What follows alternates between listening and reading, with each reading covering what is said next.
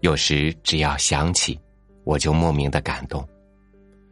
我和你离得很远，我们不相识，互相也不知道地址，不联系，甚至意识里都不能够清晰的觉察到互相的存在。但就是这样，我们却知道，每晚的这个时候，我们都会以一种奇妙的方式相遇。此时，我们又很近，彼此相知。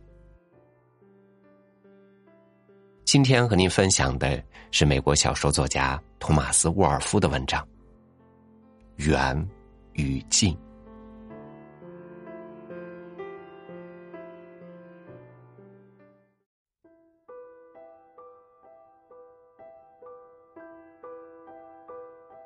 在小镇郊外，离铁路不远的山坡上，有一所装有别致的绿色百叶窗的洁白小木屋。屋子的一侧是个园子，里面几块菜地构成整齐的图案，还有一个八月末结着熟葡萄的架子。屋前有三棵大橡树，夏天一滩浓郁的树荫遮蔽着小屋。另一侧生机盎然的长着一溜鲜花，与邻居为界。整个环境弥漫着一种整齐、节俭而又朴素的舒适气氛。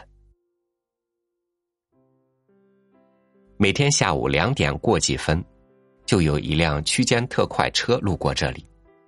这时，这个庞然大物刚在附近的小镇上停下，喘了口气，正开始有节奏的伸展开身体，但还没有达到他全速前进的可怕程度。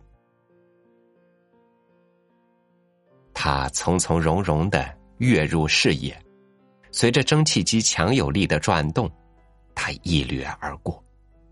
沉重的车厢压在铁轨上，发出一阵低沉平和的隆隆声，然后便消失在远处的弯道上了。每隔一段距离，火车便将浓烟喷向道旁草地的上方。起先。从他喷出浓烟的吼叫声中，可以听出他在前进。最后，一切都听不见了，只有那速度稳定而有节奏的车轮声，渐渐消失在下午令人困倦的寂静中。二十多年来，每当这辆火车驶向小屋时，司机就拉响汽笛。听见这信号，便有一个女人出现在小屋后面的门廊里，并向他挥手。最初，他身边偎依着一个很小的孩子，现在这孩子已经长成一个体态丰满的姑娘。每天，他仍旧和母亲一块儿到门廊去向他招手。司机就这样。常年开着车，他老了，头发变得灰白。他曾经驾驶他那重载满员的巨大火车，上万次的穿越大地。他自己的孩子已经长大成人，而且结了婚。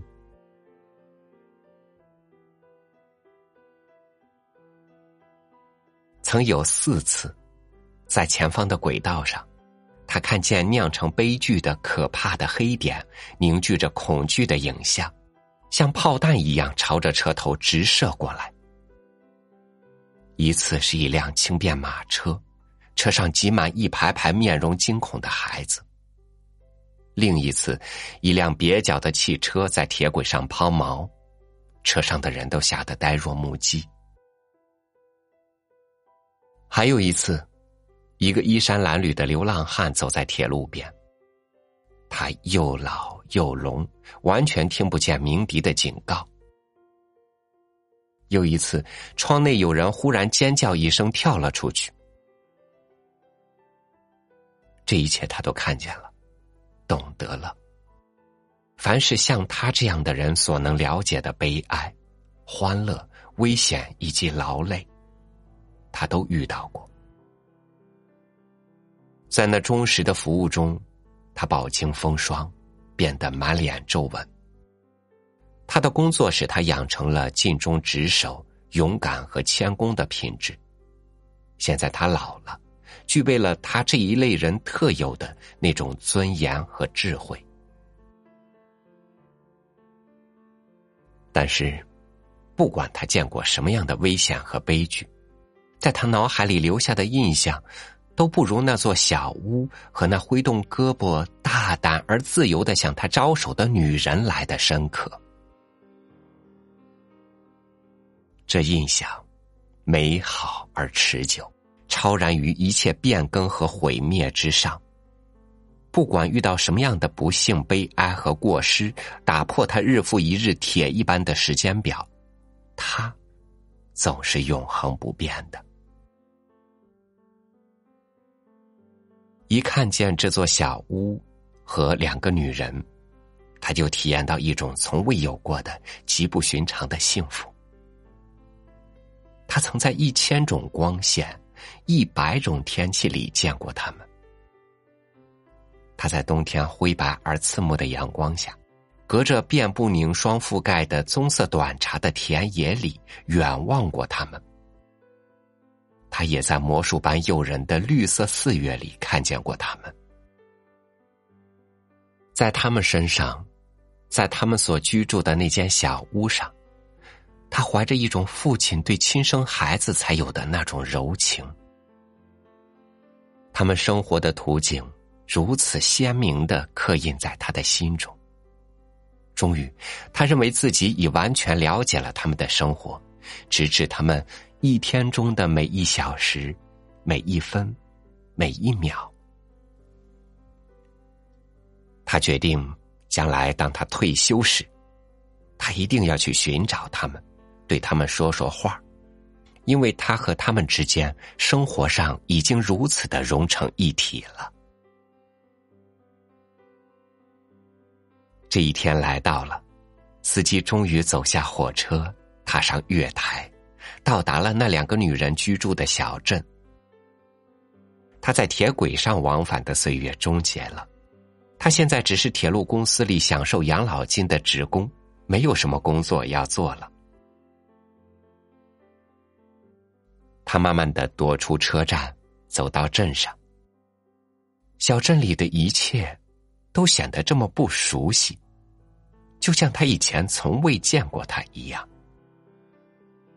他走着走着，渐渐生出一种困惑、慌乱的感觉。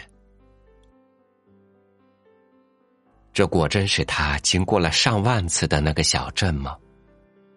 这些房屋，难道真是他从驾驶室的高窗向外看到的那些房屋吗？一切就像梦中的城市那样生疏、嘈杂。他走着。精神上茫然失措的感觉愈加强烈了。突然，房屋渐渐稀疏了，四散成小镇边区的村落，大街也消失为村道了。那两个女人就住在这条路边。他在炎热和尘土中拖着沉重的脚步，缓慢的走着。最后，终于站在他所搜索的那所房子面前了。他一看就知道自己找对了地方。他看到屋前那高大的橡树、花坛、菜园和葡萄架，以及远处闪光的铁轨。是的，这正是他所要寻找的那幢房子。他开车多次经过的那块地方。他怀着如此幸福的感情，所一心向往的目的地。那么现在，他既然已经找到了他，他既然已经来到这儿，为什么他的手还畏缩着不敢推门？为什么这城镇、这道路、这土地、这通往他热爱之地的入口？却变成像某些丑恶的梦境中的景色一样那么陌生呢？为什么现在他感到这么彷徨、怀疑和绝望呢？最后，他走进篱门，慢慢的沿小路走着，不久便登上了通往门廊的三级矮石阶。他敲了敲门，很快便听见大厅里的脚步声。门开了，一个女人站在他的面前。顷刻间，他感到一阵极度的失望和伤心，而且后悔来到这儿。他一眼就认出，现在站在面前以一种不信任的目光看着自己的女人，正是原来那个曾经向他招过千万次手的女人。而他的面容，却是生硬而消瘦，脸上的肌肉无力的松垂着，形成黄黄的皱褶，两只小眼睛充满猜疑，胆怯的、惴惴不安的打量着他。看到这般情景，听到那不友好的言语，所有那一切，那种他从他招手中所领悟到的那股大胆、自由和亲热劲儿。立刻消失的无影无踪。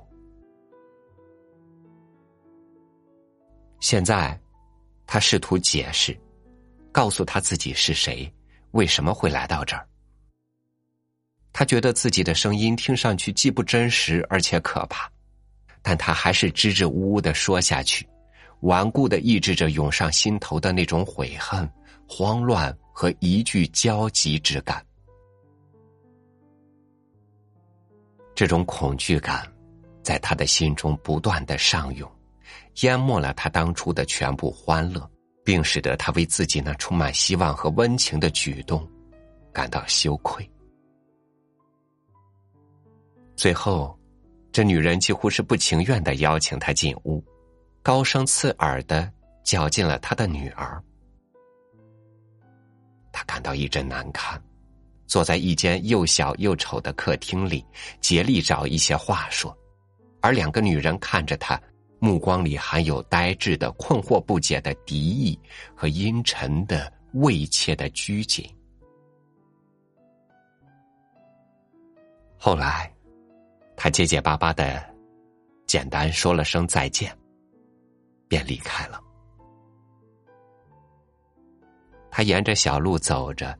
再顺着大道走到镇上，突然间，他意识到自己已经是一个老人了。对着那伸向远方的熟悉的铁轨时，他内心曾是那样勇敢、充满自信。现在，在这片陌生而又不容置疑的大地面前，他心里充满了怀疑、恐惧和厌倦。那块土地离他不过一箭之遥，然而他没有看过一眼，也不了解。他明白了，他刚失去了光闪闪的铁路的一切魔力，那条明亮的铁轨引向的远景，还有他怀着希望追求着的美好的小小世界里那一块幻想的角落，也都一去不复返。还有他怀着希望追求着的美好的小小世界里，那一块幻想的角落，也都一去不复返，再也得不到了。